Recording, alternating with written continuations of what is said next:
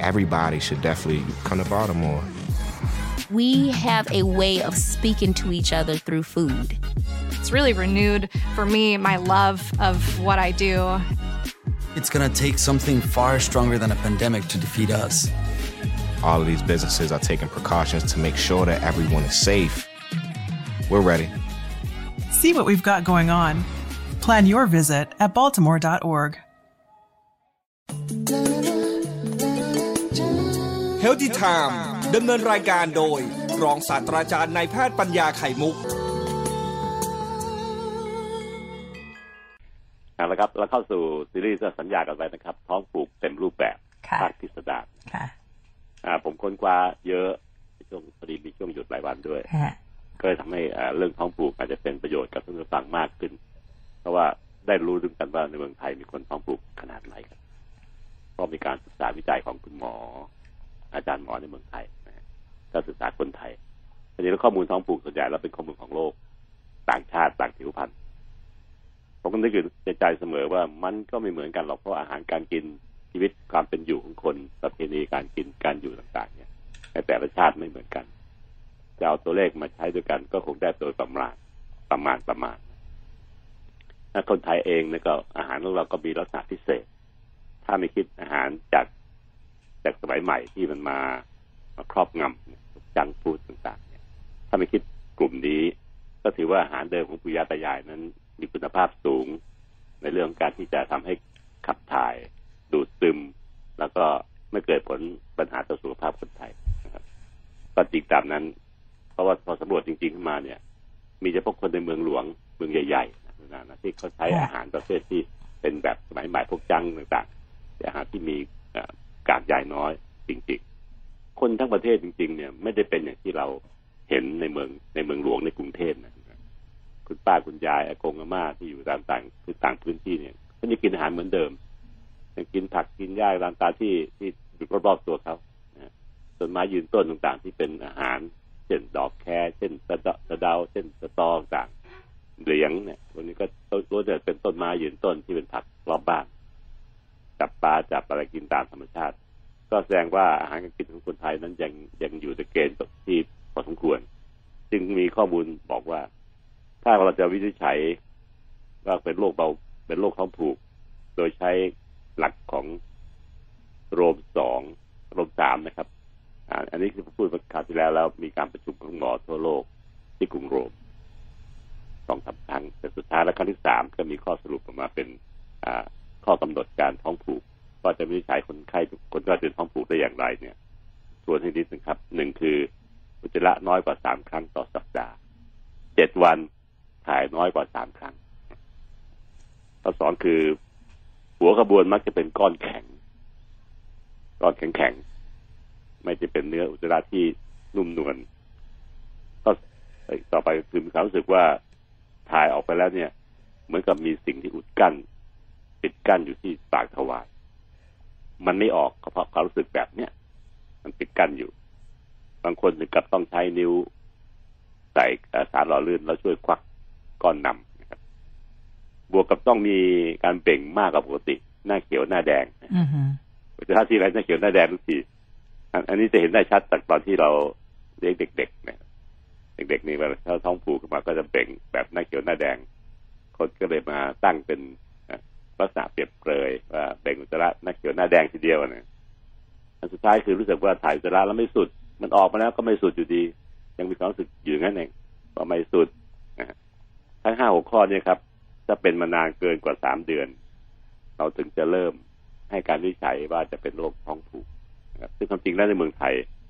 พอการศึกษาจริงๆขึ้นมา คนถ่ายอุจจาระปกติเนี่ย ถึงเจ็ดสิบเปอร์เซ็นต์นะรุนนอืม เออทั้งนึกว่าท้องผูกกันเยอะทั้งเมืองหรือเปล่าไม่จริงนะครับ ถ้ามองค่าเฉลี่ยทั้งประเทศไทยเนี่ย คนไทยเจ็ดสิบล้านคน มีคนท้องผูก แค่สามสิบเปอร์เซ็นต์อืมที่เขาบอกเขาเป็นท้องผูก อีกเจ็ดเปอร์เซ็นต์ถ่ายปกติทุกครั้งนะนะโดยค่าเฉลี่ยทั้งประเทศ แต่ถ้ามาถามคนในกรุงกลับกันเลยครับ ตัวเลขหกสิบเจ็ดสิบเปอร์เซ็นต์บอกฉันท้องผูกอืมไอ้ที่ถ่ายดีๆอะแค่สามสิบสี่สิบเปอร์เซ็นต์เอง มันจึงสวนทางกันระหว่างบ้านนอก ต่างต่างจังหวัดต่างอำเภอที่กินอาหารตามธรรมชาติของเขา มีผักมีต้นไม้ต่างๆที่ให้กินได้สดเยอะแยะ อาหารแบบโบราณโบราณของเราเอง บวกกับอาหารที่กินในเมืองหลวงที่ผมชี้อันนี้ก็ต้องชี้ให้ฟังได้เห็นครับว่าอาหารที่ในเมืองหลวงนี่เอง มันเป็นตัวแปรสำคัญมากของคำว่าท้องผูก และโรคอื่นๆที่จะตามมาจากท้องผูกอีกหลายโรคทีเดียวงั้นถ้าท่านต้องการที่จะเป็นคนที่ไม่ท้องผูก ก็เราปรับเรื่องอาหารการกิน อย่าให้คล้อยตามสมัยใหม่มากจนเกินไป อย่าคล้อยคล้อยตามเทคโนโลยีมากจนเกินไป เอาแบบที่ปู่ย่าตายายกำหนดเป็นอาหารไทยให้เรากิน ในมื้ออาหารปกติในชีวิตวันวันเราเนี่ยจะดีกว่านะครับ จะเห็นว่าเกิดว่าเรารู้ตัวเลขแบบนี้แล้วเนี่ยไอ้ข้อกำหนดหกข้อที่เราพูดถึงก็คืออุจจาระน้อยกว่าสามครั้งต่อสัปดาห์อุจจาระมักจะเป็นก้อนแข็งๆนำมาก่อน สามสองสามสี่ก้อนนะครับมีความรู้สึกว่าถ่ายแล้วเนี่ย มีสิ่งมีสิ่งที่ปิดกั้นอยู่ปากทวารมันน่าจะไหลลื่นปื้นลงมา มันไม่ไม่ลื่นลงมาอือฮึบางทีต้องกับใช้นิ้วในการที่จะช่วยควักไอ้ก้อนโตๆออกไป และเบ่งทีไรมากกว่าปกติ คนธรรมดาเขาไม่ได้เบ่งหน้าเขียนแรกขนาดนั้นหรอกแต่เราเนี่ยนักหนาส่วนนักถ่ายทีไรถ่ายแล้วไม่จบสักทียังเป็นความรู้สึกอยู่ข้างในท้องเราว่ามันยังไม่จบนะเนี่ยเกินสามเดือนเนี่ยครับเหตุจริง ๆ ของ ที่เราแบ่งมาได้ ก็คือสี่ห้าเหตุสี่ห้ากลุ่ม ที่ผมจะเล่าให้ฟังวันนี้นะครับ เรามีเวลาพอสมควร กลุ่มแรกเนี่ยครับ ก็คือสาเหตุครับเกิดด้วยโรคทางกาย เช่นพวกเบาหวาน พวกไทรอยด์ทำงานน้อย ภาษาชาวบ้านเขาเรียกว่า hypothyroid พวกแพทย์เราก็ใช้คำเดียวกันนี่นะครับ hypo ว่าเป็นภาษาแพทย์ว่าน้อย ถ้า hyper แปลว่าแยะจำไว้เลยครับ hyper เยอะ ยุ่งเหยิงมากมาย แยะกว่าธรรมดา ถ้า hypo สระโอปอโป เนี่ยนะครับก็แปลว่าน้อยกว่าธรรมดา ถ้าคนเป็นปกติดี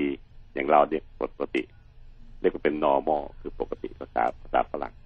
แต่พอ hyper เมื่อไหร่เยอะกว่าค่าปกติ มันไม่ใช่ไม่ใช่ดีทั้งนั้นนะครับ ถ้าน้อยกว่าค่าปกติก็คือ hypo ครับ hypothyroid เนี่ย ก็จะเป็นอันหนึ่งที่ทำให้คนไข้เราเนี่ยท้องผูกนะครับการที่มีโรคบางโรคเช่น ปาร์กินสันตัวนี้ทำให้คนไข้เราเนี่ยท้องผูกทั้งนั้นนะครับ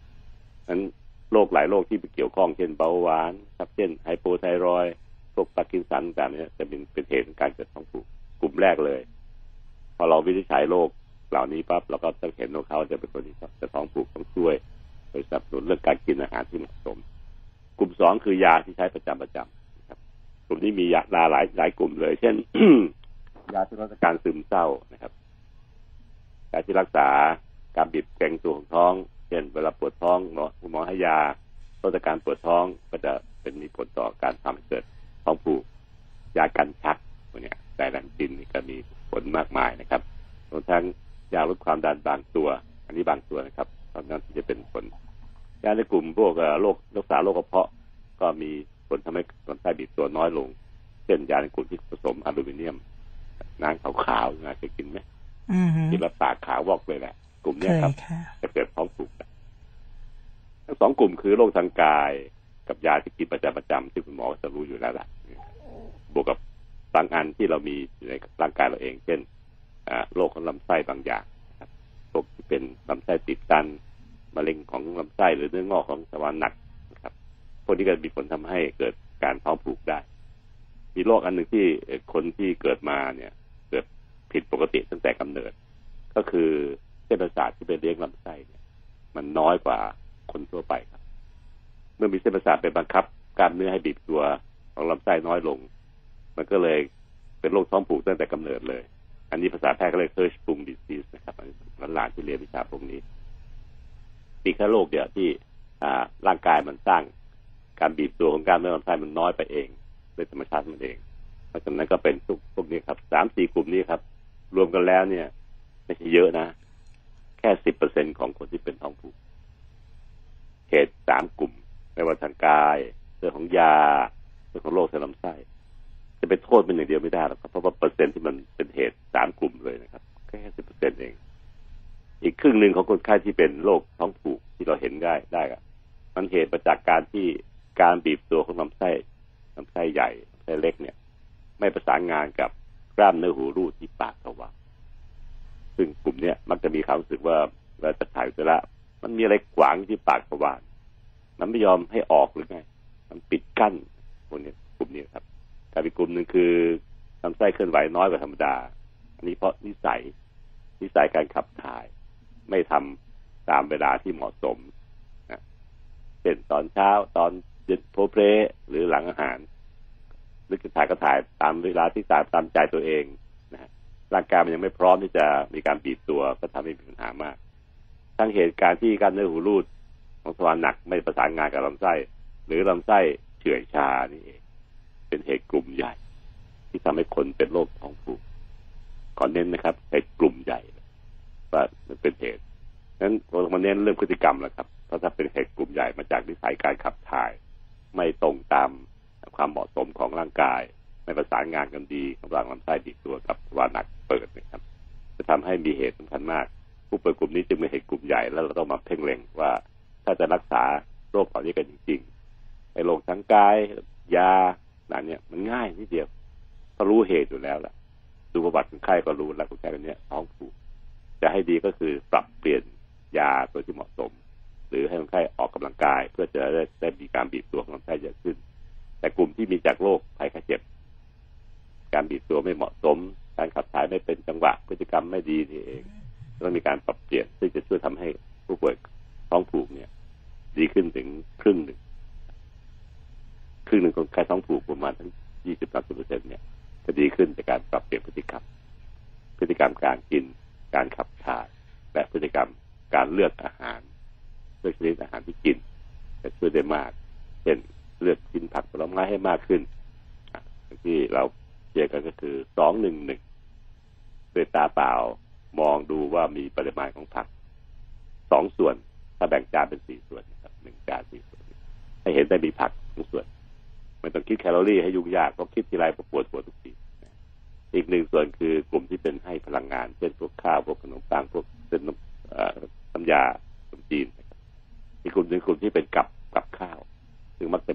นื้อสัตว์อยู่บ้าง เนื้อหมูเนื้อปลากันสองเป็นผักหนึ่งเป็นกลุ่มแป้งพวกข้าวพวกให้พลังงาน และอีกหนึ่งที่ที่เหลือสุดท้ายคือพวกกลุ่มกับข้าว ที่พวกเนื้อสัตว์อยู่บ้างเนี่ย ก็จะเป็นอาหารที่ประเหมาะพอดีเรียนแบบปู่ย่าตายาย ที่ออกแบบอาหารไทยให้ลูกหลานกินมาตลอด อาหารในสมัยใหม่ นานๆทีไม่ว่ากัน แต่อย่ากกินเป็นประจำไม่งั้นลำไส้มันปรับตัวไม่ได้ันนี้ก็สิ่งที่ผมสรุปนำในซีรีส์เรื่องท้องผูกเต็มรูปแบบภาคพิสดารนะครับ อันนี้คือความรู้ใหม่สุดที่เรามีในระบบแพทย์ ถ้าท่านถ้าฟังแล้วยังไม่เข้าใจลองทบทวนฟังทบทวนซ้ำอีกทีหนึ่ง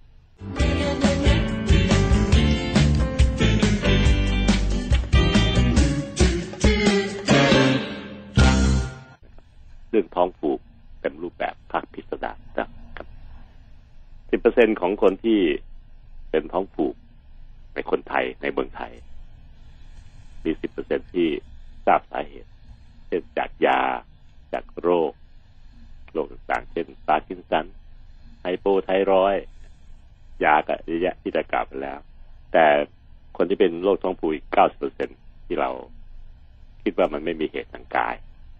แต่เป็นเหตุจากพฤติกรรม ในการกินในการ ที่การขยับร่างกายในการที่จะขับถ่ายต่างเป็นพฤติกรรมที่ต้องมีการปรับตัว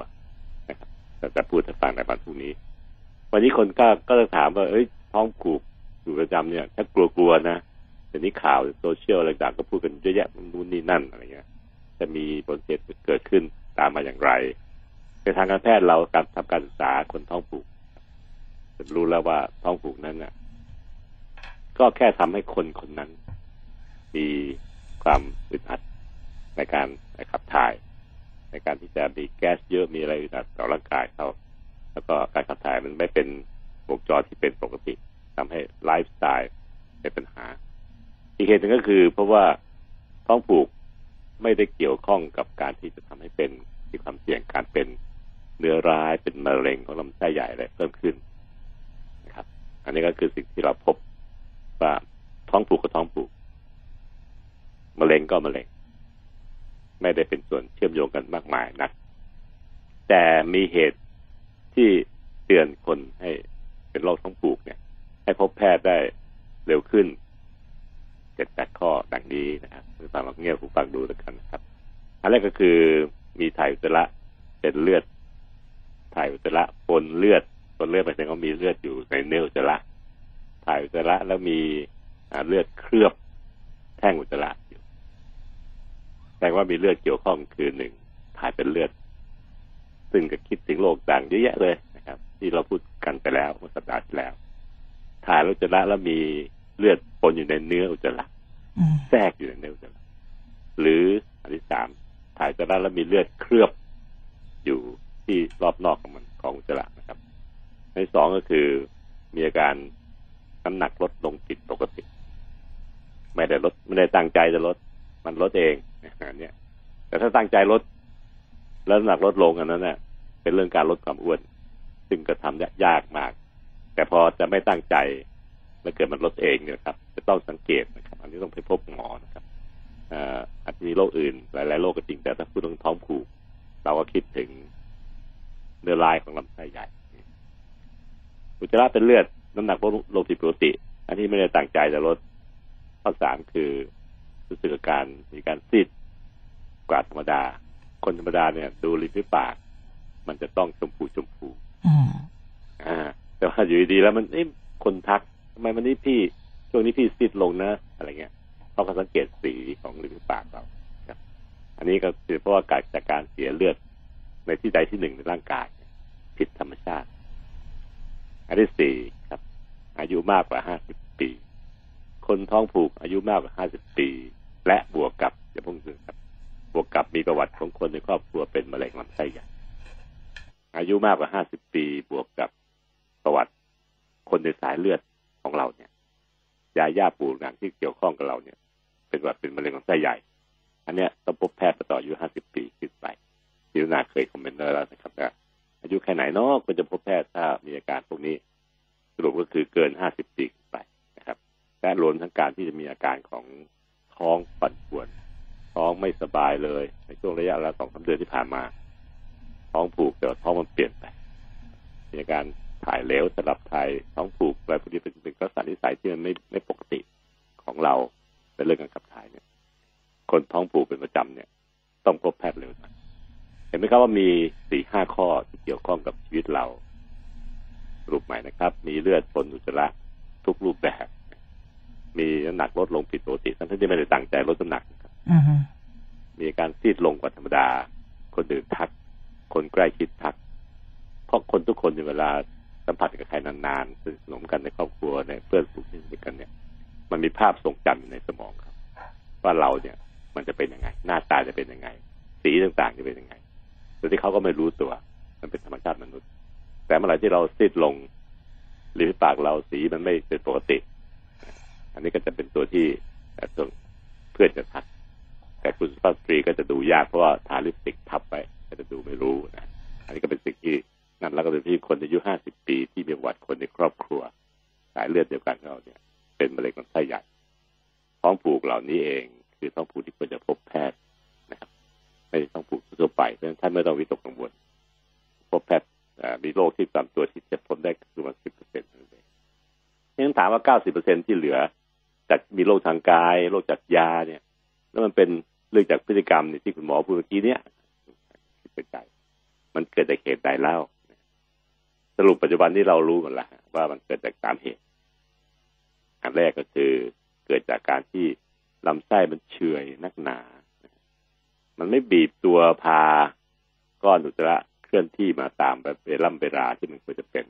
ที่เราบอกกันเลยว่าลำไส้มีการบีบตัวแรงแรงๆ แรงขนาดที่พอจะขับเคลื่อนอุจจาระได้เนี่ย วันหนึ่งห้าทีก็คือหลังอาหารสามมือ้ออืมแรงพอนะอันเนี่ยถ้าเรากระตุ้นกระตุ้นตรงนี้ก็ได้ประมาณสักครึ่งชั่วโมงหลังอาหารเนี่ยจะมีการกระตุ้นลำไส้ให้บีบตัวแรงขึ้น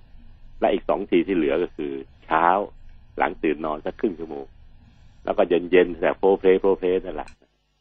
ห้าครั้งนี่แหละครับ ธรรมดาแล้วมันจะต้องมีการรู้สึกในการขับถ่ายได้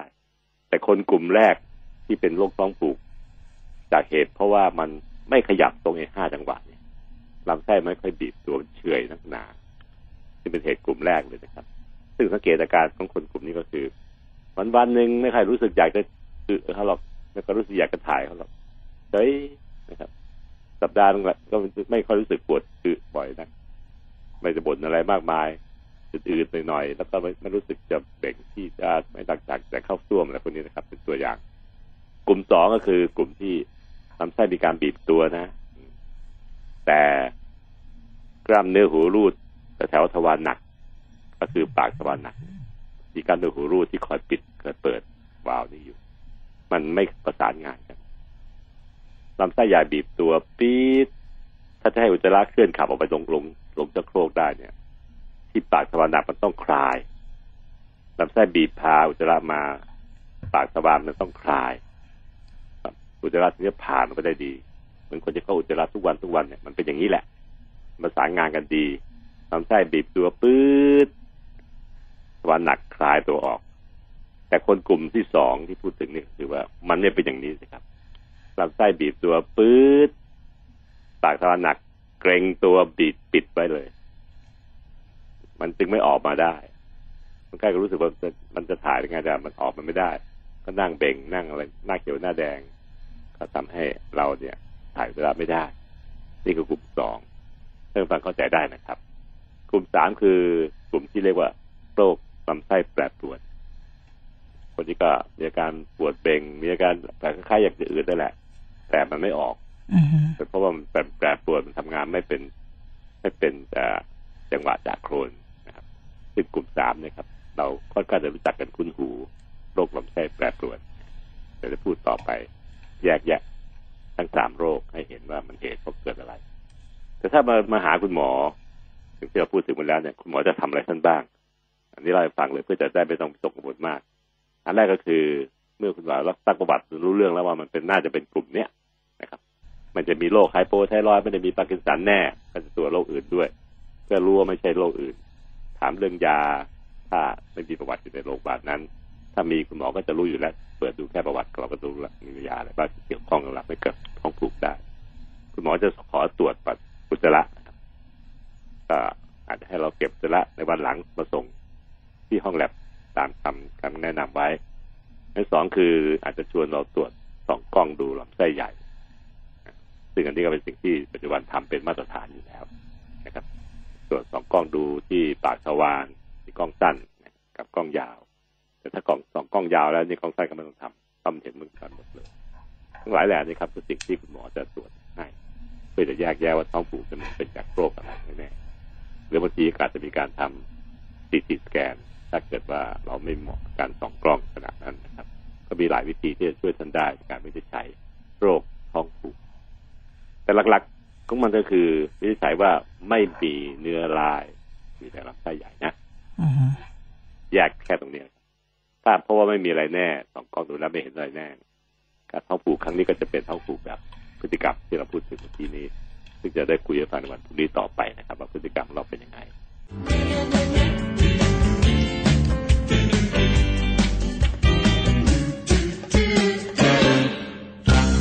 เราก็สนใจว่าจะพูดถึงเรื่องเหตุของอาการท้องผูกที่เหลือจากการที่เอ่อเป็นเพราะเหตุของโรคภัยไข้เจ็บบางอย่าง ซึ่ง พบไม่เยอะหรอก ประมาณสักสิบเปอร์เซ็นจากโรคภัยไข้เจ็บเช่น hypothyroid ไทรอยด์น้อยเกินไป หรือปาร์กินสัน หรือกินยาบางชนิดที่มีผลที่คุณหมอเขารู้อยู่แล้วล่ะว่า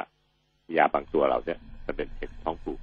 เวลาหยุดยาอาการท้องผูกก็จะหายไปสิบเปอร์เซ็นอีกเก้าสิบเปอร์เซ็นที่เหลือคนที่เป็นอาการท้องผูกต่อเนื่องกันจนกระทั่งมีปัญหาสุขภาพนั้น มักจะเกิดจาก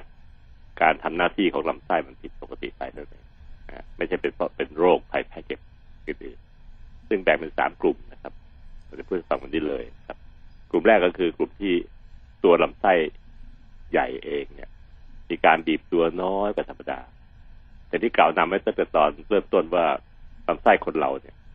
จะมีแรงบีบตัวที่มีพลังเยอะ พอที่จะขับเคลื่อนอุจจาระให้ขับถ่ายลงช่วมได้เนี่ย วันหนึ่งประมาณห้าครั้งก็คือหลังอาหารสามมื้อ มนุษย์คนไทยกินข้าวสามมื้อ ก็จะมีการกระตุ้นให้เกิดแรบีบที่มากพอจะสามครั้ง บวกกับตอนเช้าหลังตื่นนอน และตอนเย็นโปรเพลย์อีห้าทีจังหวะของคนกลุ่มที่เป็นโรคกลุ่มที่ลำไส้มันบีบตัวไม่ค่อยไม่ค่อยเต็มที่เนี่ย เป็นเพราะว่ามันอาจจะเพราะผิดปกติของตัวลำไส้เองนะที่ทำให้มีการบีบตัวน้อยธรรมดา ผลก็คือจังหวะของการที่จะขับถ่ายมันไม่ลงตัว เวลาเขาจะบีบตัวให้ ซึ่งมีน้อยอยู่แล้ว คนธรรมดามีห้าครั้ง คนกลุ่มนี้อาจจะเหลือแค่วันละแค่ครั้งหรือสองครั้งที่มีแรงบีบตัวแรงๆแต่ก็จับจังหวะไม่พอดีเพราะจังหวะที่ลำไส้มันจะบีบตัวแรง เจ้าของก็คือตัวท่านตัวคนไข้เองนั่นก็ไม่ได้เวลานั่งซ่วมพอเลยไปนี้เวลาที่ไปไอ้ลำไส้มันก็งอน จะบีบตัวให้หน่อยพี่ก็ไม่นั่งซ่วมจากนั้นไปพี่ก็มันต้องมันต้องบีบตัวแล้วล่ะก็เฉยเฉยเฉยไปสรุปก็คือสองวันสามวันก็แล้ว ยังหาจังหวะพอดีพอดีที่จะถ่ายขับถ่ายไม่ได้สักทีก็เป็นเหตุแบบพวกนี้นะครับ ซึ่งกลุ่มเนี้ยก็ต้องปรับเรื่องพฤติกรรม จัดหาเวลาที่จะเหมาะสมที่จะนั่งนั่งฝึกนะครับ ก็จะทำให้การขับขับถ่ายนั้นดีขึ้นได้ระดับหนึ่ง แต่ประเด็นปัญหาคือเราไม่เข้าใจว่าลำไส้มัน บีบตัวแรงๆที่พอจะมีผลในการขับเคลื่อนตัวละอยู่จังหวะตรงไหนนะครับแต่ผมก็บอกแล้วครับว่าตอนเช้า หลังตื่นนอนสักครึ่งชั่วโมงนะครับ แล้วก็ตอนเย็นโรลเพลย์แล้วก็ตอนที่หลังอาหาร ลองเลือกดู ถ้าท่านมีอาการแบบสไตล์เนี้ครับ คนในกลุ่มนี้มักจะบอกว่าท้องผูกแล้วก็ไม่ค่อยรู้สึกอยากถ่ายเลยอะอันนี้คือคำพูดของคนไข้ที่เคยบอกอืมไม่ค่อยรู้สึกอยากถ่ายหรอก วันๆนึงก็เฉยๆไม่ค่อยปวดสุจระอะไรต่างความรู้สึกอยากถ่ายมันน้อยกว่าธรรมดามากมายในกลุ่มนี้นะครับ กลุ่มที่สองนะครับกลุ่มที่สองเป็นจากการที่ลำไส้มีการบีบตัวดีเป็นปกติวันละห้าครั้งก็มีห้าทีนั่นแหละ แต่พอเขาอยากจะถ่ายขึ้นมา พอไปนั่งนั่งซ่วมปรากฏว่าไอ้กล้ามเนื้อหูรูดที่ตรงปากทวารเนี่ยธรรมดาแล้วมันต้องเปิด ต้องคลายตัว พื่อเปิดประตูให้อุจจาระไหลผ่านลงชักโครกลงซ่วไปในคนทั่วไปนะแต่คนกลุ่มเนี้ย มันสวนทาง พอลำไส้บีบตัวปื้ดตามเวลาที่เหมาะสมอุจจาระเริ่มมีการขับเคลื่อน พอจะมาถึงทวารทวารหนักกับ รัดตัวเองปิดประตูใส่กรอนแน่นเลยอุจจาระมันออกไม่ได้ บีบสักพักหนึ่งก็เบื่อ ก็หยุดบีบไปนะครับเพราะฉะนั้นการที่คนในกลุ่มเหล่าเนี้ย มันมีเหตุอย่างนี้ ก็เป็นเหตุที่ทำให้เราเข้าใจร่างกายได้มากขึ้นว่า ทุกอย่างต้องทำงานประสานกัน แรงบีบเพื่อขับเคลื่อนอุจจาระเกิดขึ้นที่ปากทวารจะต้องเปิดกล้ามเนื้อหูรูดที่ปากทวารให้ มันขับเคลื่อนออกไป ถ้ามันปิดอยู่การขับเคลื่อนก็เกิดขึ้นไม่ได้ มีผลทำให้เกิดอาการท้องผูกดังนั้นคนท้องผูกแบบสไตล์แบบเนี้ยครับ มักจะบอกเลยว่า ผมเบ่งหน้าเขียวหน้าแดงประเภทอย่างเงี้ยอยู่ในกลุ่มนี้ทั้งนั้นนะครับ การรักษาของคนในกลุ่มนี้ส่วนใหญ่แล้วแพทย์มักจะให้ฝึก อาจจะมีเครื่องมือที่เรียกว่าเป็น biofeedback ครับเครื่องมือทางการแพทย์ เพื่อให้ฝึกการบริหารกล้ามเนื้อที่ปากทวารนะครับ ให้มันเป็นจังหวะจากโครนให้มันพอดีพอดีกับเวลาบีบตัวของลำไส้ จะได้เกิดการประสานงานกันแบบคนทั่วไปครับอันนี้อันนี้ใช้วิธีการฝึกซึ่งอาจจะใช้เวลาหลายเดือน แต่เย็นๆค่อยๆฝึกไป แต่ผลที่ได้นั้นมันคุ้มเพราะว่ามันจะทำให้เราอ่ามีการขับถ่ายที่เป็นปกติได้ถึงตลอดชีวิตเนี่ยเป็นการรักษาที่ดีมากๆนะครับอันนี้ก็เป็นอีกเทคนิคหนึ่งซึ่งอ่าท่านฟังก็จะได้รับการรักษาจากคุณหมอเชี่ยวชาญเฉพาะด้านเหล่านี้นะครับ กลุ่มที่สามคือกลุ่มที่เรียกว่าเป็นลำไส้แปรปรวนนะฮะอันนี้ได้ยินชื่อบ่อยๆนักก็ได้ยินชื่อบ่อยๆใช่ไหมครับ ค่ะก็จากอาจารย์หมอนั่นแหละค่ะอ่าลำไส้แปรปรวนนี่มันจะมีการแปรปรวนก็คือถ่ายเหลวถ่ายแข็งบ้างถ่ายเหลวบ้างถ่ายแข็งบ้าง จนเราเรียกว่าเป็นลำไส้แปรปรวนเพราะมันไม่ไม่มั่นคงเลยเนี่ยอืมถ่ายเหลวบ้างแข็งบ้างก็ส่วนใหญ่แล้วอาการการไม่ใช้เนี่ยไม่ใช้ยากในกลุ่มนี้นะครับ แต่คนไข้มักจะบอกว่า อืม ปวดแน่นท้อง มีลมมีแก๊สเยอะ แต่แล้วก็พอขับถ่ายเมื่อไหร่นะสบายเลยครับคุณหมอ แต่ปัญหามันคือมันไม่ค่อยออก ถ้ามันขับออกได้เมื่อไหร่ วันนี้ก็สบายทั้งวัน เพราะมันขับถ่ายพวกนี้ออกไปแล้ว ที่เป็นอย่างนี้เพราะว่าการประสานงานของการบีบตัวลำไส้ในร่างกายเนี่ย มันก็ไม่สมดุลเท่าไหร่นัก แต่ว่าหาจุดที่มันไม่สมดุลไม่ได้ว่าตรงไหน มันจึงตั้งชื่อว่าเป็นลำไส้แปรปรวน ซึ่งเหตุมักจะเกิด มีผลทำให้คนเหล่านี้นะครับเขาจะบอกเลยว่าเมื่อไหร่ถ่ายจจาระออกเมื่อไหร่แล้วผมสบายมากเลยแล้วก็มีการมีการเปลี่ยนแปลงตามลักษณะแปลกๆหลายอย่าง เช่น เปลี่ยนแปลงตามลักษณะของจำนวนครั้งการถ่าย ช่วงนี้ถ่ายทีทีทีทีที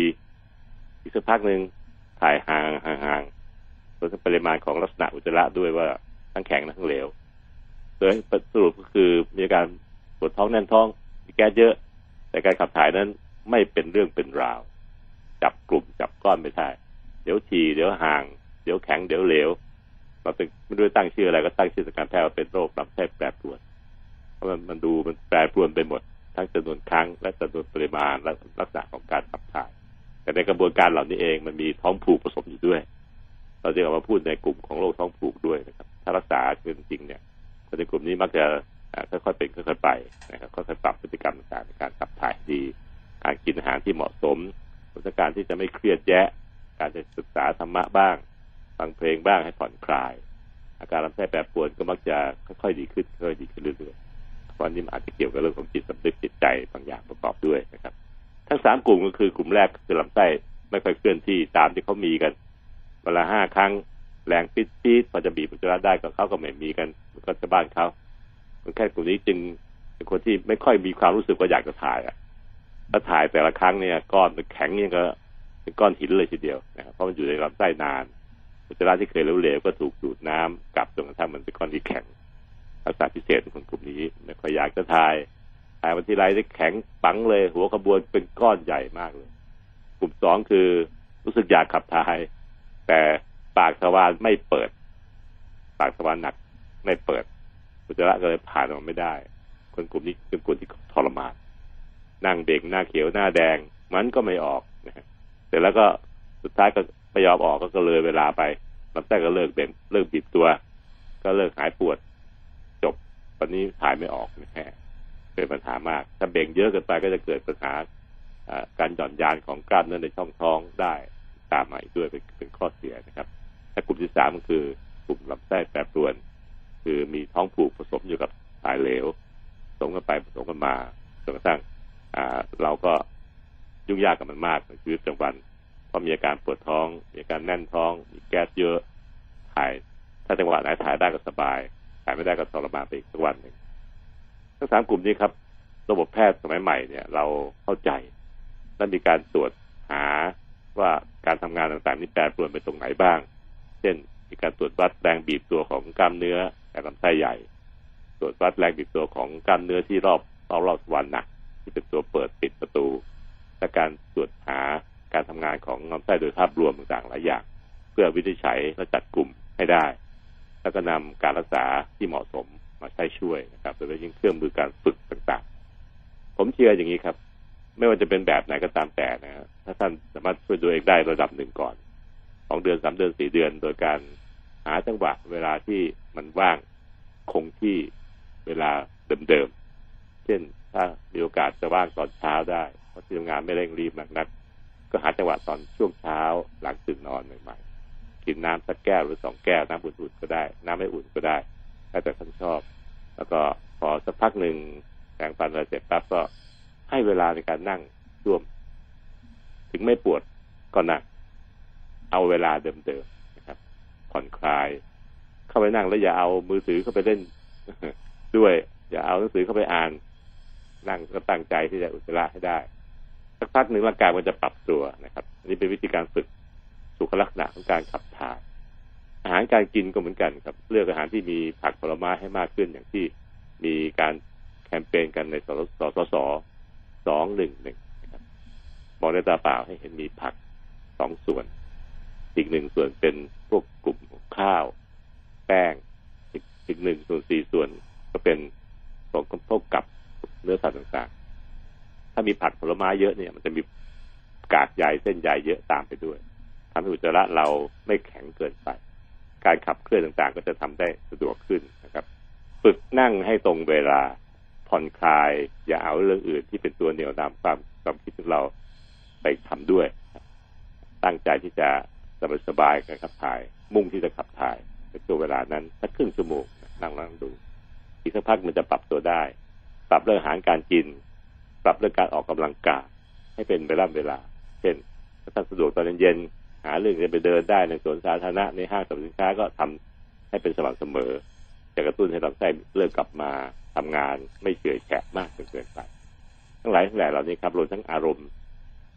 หาเรื่องทำให้สบายสบายใจนะครับร้องเพลงฟังเพลงบ้างอะไรพวกนี้นะครับ ก็จะทำให้เรามีความสุข รวมๆกันแล้วโดยภาพรวมก็กลับมาอีหลอบเดิมคือกินให้ดี active activity ขยับให้ดี นอนให้ดีอย่าอดนอน แล้วก็อย่าเครียด เห็นไหมครับว่าทั้งสี่ห้าหัวข้อที่เราพูดเสมอในรายการที่ทางคือเรื่องการกินการอยู่การการไม่เครียดมาก การนอนให้เหมาะเหมาะสมรวมทั้งคำใจให้เบิกบานเนี่ยเป็นฐานสำคัญเลย ที่ทำให้ร่างกายทำงานได้เป็นปกติ ตามที่คุณพ่อคุณแม่ให้เรามา ผ่านทางดีเอ็นเอคุณพ่อแม่ให้มานะครับ ถ้าเราทำให้สิ่งเหล่านี้แข็งแรงกินให้ดี เอากายให้ดี ไม่หลับไม่อดนอนเนี่ย ทำให้กระตุ้นให้เซลล์กลับไปทำงานเป็นปกติได้ อะไรอะไรที่มันเพี้ยนเพี้ยนไปปรับปรับไปก็จะกลับมากลับเป็นปกติได้เหมือนกันยิ่งในเรื่องท้องผูกนี่ยครับอ่าวิธีอื่นๆนั้นช่วยได้ไม่มาก จะมีเหลือก็เฉพาะที่พึ่งได้ก็คือยาระบาย ซึ่งอันนี้เราก็รู้ว่ามันไม่ใช่ธรรมชาติ เราไปตัวไปปรับไปเปลี่ยนไปจัดการเรื่องอุจจาระเองยาระบายมีหลายกลุ่มมากที่จะพูดในวันพรุ่งนี้นะครับ ท่านอยากทราบเรื่องยาระบายที่ท่านใช้ไม่ว่าจะเป็นกลุ่มที่ใช้อยู่ประจำหรือกลุ่มที่เพื่อนก็เหมาะกับเราหรือเปล่า ก็ลองฟังพรุ่งนี้เป็นภาคพิสดารภาคจบสุดท้ายนะครับ เพราะว่าเขาผูกจริงๆในช่วงแรกอาจจะใช้ยาระบายช่วยระดับหนึ่งแต่ต้องเลือกให้ถูกกลุ่มถูกกรอนตามลักษณะอาการของเรานะครับจะได้ผลดี หรือถูกกลุ่มถูกก้อนกับช่วงวัยของเรา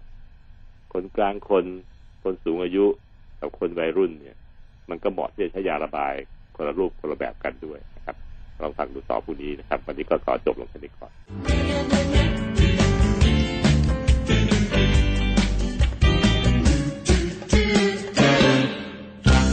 ก็จะปิดซีรีส์เรื่องเกี่ยวกับท้องผูกกับการฝึกให้หายท้องผูก ซึ่งก็ทำได้แน่นอนถ้าท่านมีความมานะสาหะและมีความเข้าใจการทำงานตามปกติ ตามสรีระร่างกายของลำไส้ใหญ่ วันหนึ่งมันมีแรงบีบแค่ห้าครั้งห้าครั้งที่จะเสริมให้เราอุจจาระได้ ก็นั่งสวมให้มันตรงกับเวลาที่มันจะบีบนะครับใกล้ๆกันนะมันก็ส่งผลทำให้เกิดแรงผลักดันและมีโอกาสจะถ่ายท้องได้ อย่าเอาเรื่องเกมเรื่องหนังสือเข้าไปอ่านในห้องน้ำเพราะว่ามันจะเปลี่ยนแปลงความสนใจ จากการที่จะบิดตัวกลายเป็นสนใจเรื่องหนังสือเรื่องเกมไป ก็ไม่ถ่ายสักทีอย่างนั้นนะรวมทั้งการกินอาหารที่มันเหมาะสม การออกกำลังกายที่พอดีพอดีในช่วงบ่ายๆเช้าๆเย็นๆมันก็ตามแต่ที่ท่านต้องการทำถ้าไม่ปรับพฤติกรรมเหล่านี้ ก็ต้องเข้าสู่วงจรการใช้ยาระบายยาระบายเนี่ยมันมีหลายกลุ่มมากเลยครับทุกท่านครับสี่ห้ากลุ่มทีเดียว ออกฤทธิ์คนละแบบกันบางทีในสุภาพสตรีหรือหญิงมีคันก็ไม่อยากให้ใช้ยากลุ่มนั้นให้ใช้กลุ่มนี้แทน เรื่องมันเยอะจนกระทั่งชาวบ้านก็งงว่าจะเอาตรงไหนแน่แต่พวกหมอเราจะมีหลักการในใจ เสมอนะครับ ว่าจะใช้ยาสั่งยาที่จะช่วยระบายเนี่ย แบบไหนคนไข้ประเภทไหนที่จะใช้แบบแบบไหนได้ แล้วก็มีข้อห้ามในหญิงมีคันอะไรอย่างไรนะครับ ผมขอสรุปให้ฟังสั้นๆในเวลาสักห้าหกนาทีคือ จะระบายกลุ่มที่มีอ่าลักษณะการไปเพิ่มปริมาณเนื้อ หรือเพิ่มไฟเบอร์ หรือเพิ่มการคล้ายๆกับกินผักไปในตัวเนี่ย ก็จะมีกลุ่มที่ที่เราใช้กันประจำนะครับกลุ่มนี้ซึ่งชื่อทางการค้ามีเยอะแยะเลย ครับแต่ว่ากลุ่มนี้มีฤทธิ์ในการที่จะออกแบบทำให้มีกากใหญ่เยอะ เมื่อกากใหญ่เยอะอุจจาระก็ไม่จับไม่จับตัวก้อนแข็ง ไม่เหมือนกับพวกที่แต่เป็นหัวกระบวนใหญ่ๆแข็งๆซึ่งออกไม่ค่อยได้ และจากอุจจาระมันจะนุ่ม เมื่อนุ่มก็สามารถจะขับดันได้ดีขึ้น ซึ่งยาในกลุ่มนี้ใช้ได้ดีแต่พวกหญิงมีคันแม่ที่ตั้งท้องซึ่งมักจะมีอาการท้องผูกตามมาโดยแทบทุกรายเนี่ยเราก็มักจะสั่งยาในกลุ่มนี้ให้ เพราะหนึ่งคือมันไม่ดูดซึมเข้าสู่ร่างกาย สองคือมันไปสร้างให้เกิดอุจจาระนุ่มขึ้นตามใกล้เคียงกับธรรมชาติคือเรียนแบบธรรมชาติมาก แต่ข้อเสียก็คือว่าถ้าเกิดว่า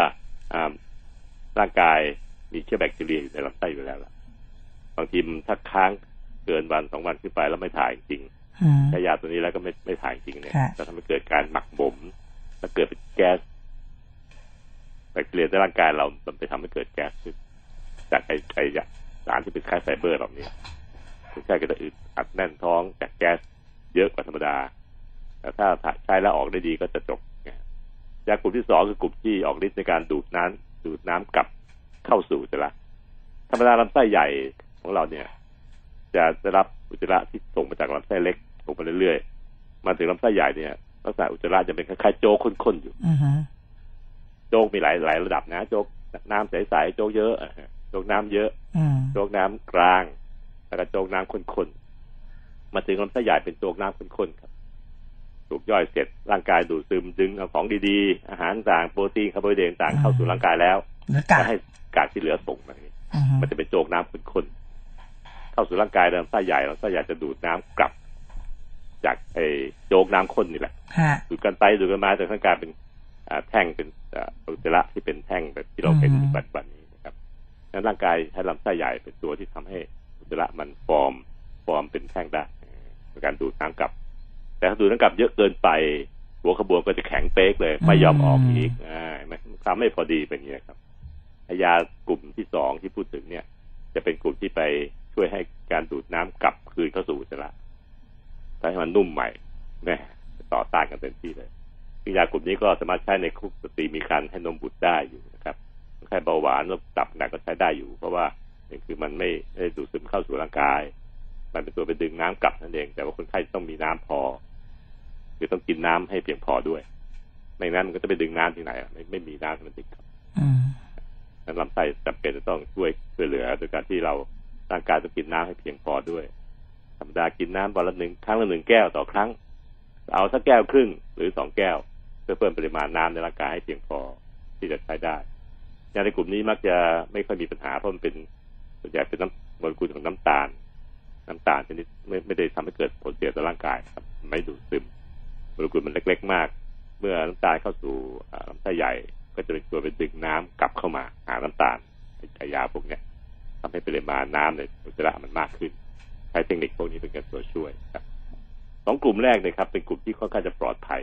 ทั้งยาที่กลุ่มที่หนึ่งคือการไปเพิ่มเส้นใยอุจจาระกลุ่มที่สองคือเป็นกลุ่มน้ำตาลแลคตูโรสนะครับที่จะดึงน้ำกลับเข้ามาสู่อุจจาระใหม่ อุจจาระมันไม่แข็งอืมให้มันนุ่มๆอยู่ยาวนาน พอที่ที่จะขับถ่ายออกไปได้ สามารถใช้ในคนไข้ที่เอ่อทุกรูปแบบครับไม่ว่าจะเป็นคนตั้งครรภ์หญิงท้องหรือหญิงที่กำลังให้นมบุตรก็ใช้ได้อยู่นะครับ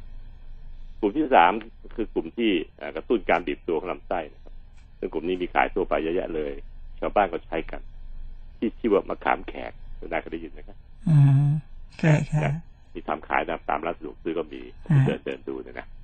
เป็นเม็ดทำเป็นอะไรต่างหลายอย่างหลายรูปแบบ กลุ่มนี้จะช่วยทำให้เกิดการบีบตัวของลำไส้เพิ่มขึ้น กินเข้าไปแล้วแทนที่ลำไส้มันจะเฉื่อยไม่ยอมขับถ่ายไม่ยอมบีบตัวขับเคลื่อนลำอุจจาระออกมา ก็จะช่วยมีการบีบตัวข้อเสียคือ คนบางคนไวต่อไปนี้มากนะปวดท้องพอมันบีบตัวมันก็ปบีบหนักเกิน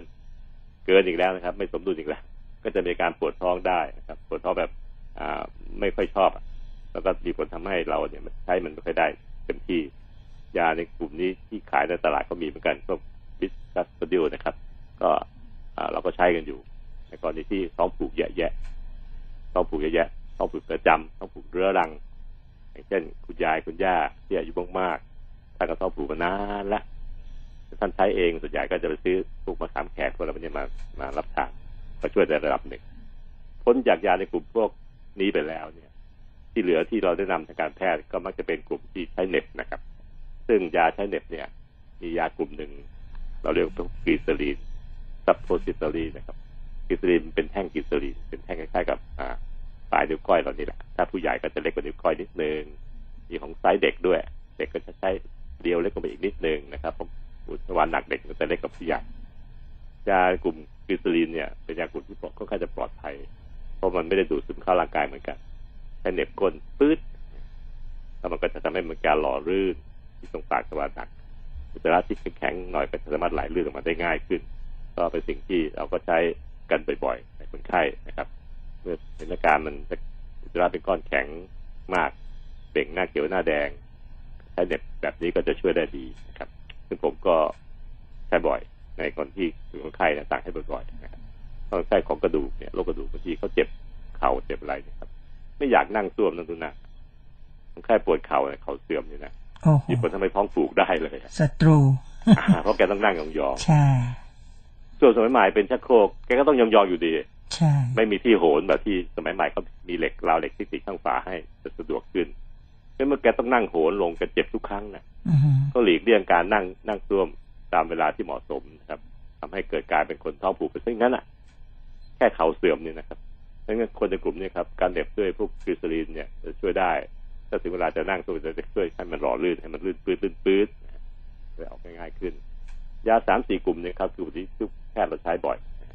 กลุ่มอื่นๆที่พิสดารกว่านี้ก็จะมีเยอะครับแต่ว่าเราก็ไม่ค่อยได้ใช้เพราะมีข้อห้ามข้อข้อดีข้อเสียที่ต้องเลือกต้องสรรมากมายนะครับ กลุ่มที่เอ่ในกลุ่มมะขามแขกเนี่ยทุกคนที่ก็คนไข้ใช้เองที่บ้านเยอะ เพราะว่าเขาซื้อได้ตามตามร้านสะดวกซื้อทั่วไป นะฮะแล้วก็บางทีก็ทำให้อ่ามีการมีผลดีที่เห็นชัดๆแต่บางคนที่เจ็บปวดท้องมากใช้แล้วปวดท้องเยอะ ก็หลีกเลี่ยงใช้นะครับหันมาใช้วิธีเหน็บที่คนแทนก็ได้ซื้อตามร้านขายยาได้ยาเกสลีนเหน็บเนี่ยมีทั้งของผู้ใหญ่แท่งใหญ่กับของค่ะเด็กๆแท่งเล็กด้วยนะครับเลือกเอาตามเหมาะสมผมก็เขาปิดซีรีส์เรื่องการอ่าใช้ยาเหน็บยาระบายตรงแค่นี้นะครับ สรุปมียาสี่กลุ่มที่เราแนะนำในการแพทย์กลุ่มแรกก็คือกลุ่มที่ไปเพิ่มเนื้อเยื่อของอุจจาระ กลุ่มนี้คือยากลุ่มที่เป็นไฟเบอร์นั่นเองนะครับกลุ่มสองกลุ่มที่ไปช่วยการดูดน้ำกับทานอุจจาระไม่แข็ง ซึ่งกลุ่มนี้เป็นกลุ่มน้ำตาลโมเลกุลเล็กนะครับไมันจะทำให้อ้วนนะครับไม่ได้ทำให้อ้วนกลุ่มนี้ แต่ว่าน้ำตาลโมเลกุลเล็กเนี่ยมันช่วยดูดซึมน้ำกลับเข้ามาหาตัวมันเอง แต่มันอยู่ในอุจจาระอุจจาระก็เลยนุ่มกลุ่มสาม เพิ่มการบีบตัวข้อเสียคือต้องระวังว่าถ้ามันกินแล้วมันปวดท้องเยอะอะก็ต้องหลีกเลี่ยงการใช้และกลุ่มสี่คือเหน็บก้นเลยอืม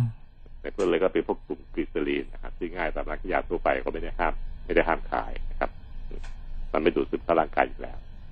ก็ลองใช้กันดูแต่ดีที่สุดก็คือ สรุปก็คือฝึกครับ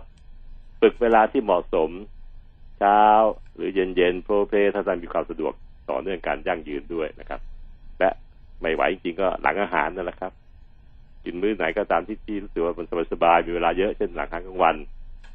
กินเสร็จแล้วมีการพักเที่ยงหนึ่งชั่วโมงมีเวลานั่งส้วมได้แล้วก็เอาเลย เลือกเอาที่เหมาะสมกับท่านเองฝึกโดยวิธีการสบายๆอย่าเอาหนังสือ อย่าเอาเกมเข้าไปเล่นในห้องน้ำนะครับ แล้วก็ปล่อยใจให้กับการขับถ่าย เมื่อจิตใจเราอยากจะขับถ่ายมันจะกระตุ้นให้ลำไส้มีการบีบตัวเพิ่มขึ้นในจังหวะที่พอดีพอดี ตามธรรมชาติห้าครั้งต่อวันที่พูดแล้วนะครับ อาหารการกินปรับให้มีเส้นใยกินผักผลไม้ให้มากขึ้น ครึ่งจานให้ตาเห็นว่าเป็นผักผลไม้บวกกับการจะต้องมีการออกกำลังกายไม่รู้จะทำอะไรก็เดินครับ หาเรื่องจะเดิน ไม่ได้ทะเลาะใครนะครับ หาเรื่องเดินคือไปหาเรื่องที่จะไปเดินไม่รู้ไปไหนก็ไปห้างครับห้างสรรพสินค้าเย็นสบาย มียามคอยทำให้เราปลอดภัยด้วย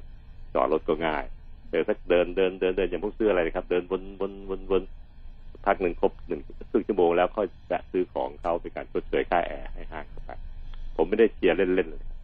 มันประสบความสำเร็จมากเลยตั้งแต่พูดคำว่าเดินหาเรื่องเดินในห้างเนี่ย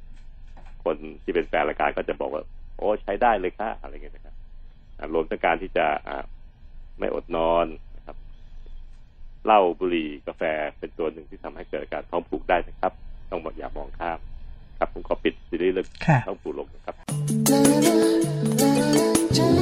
เฮลติไทม์ดำเนินรายการโดย รองศาสตราจารย์นายแพทย์ปัญญาไข่มุก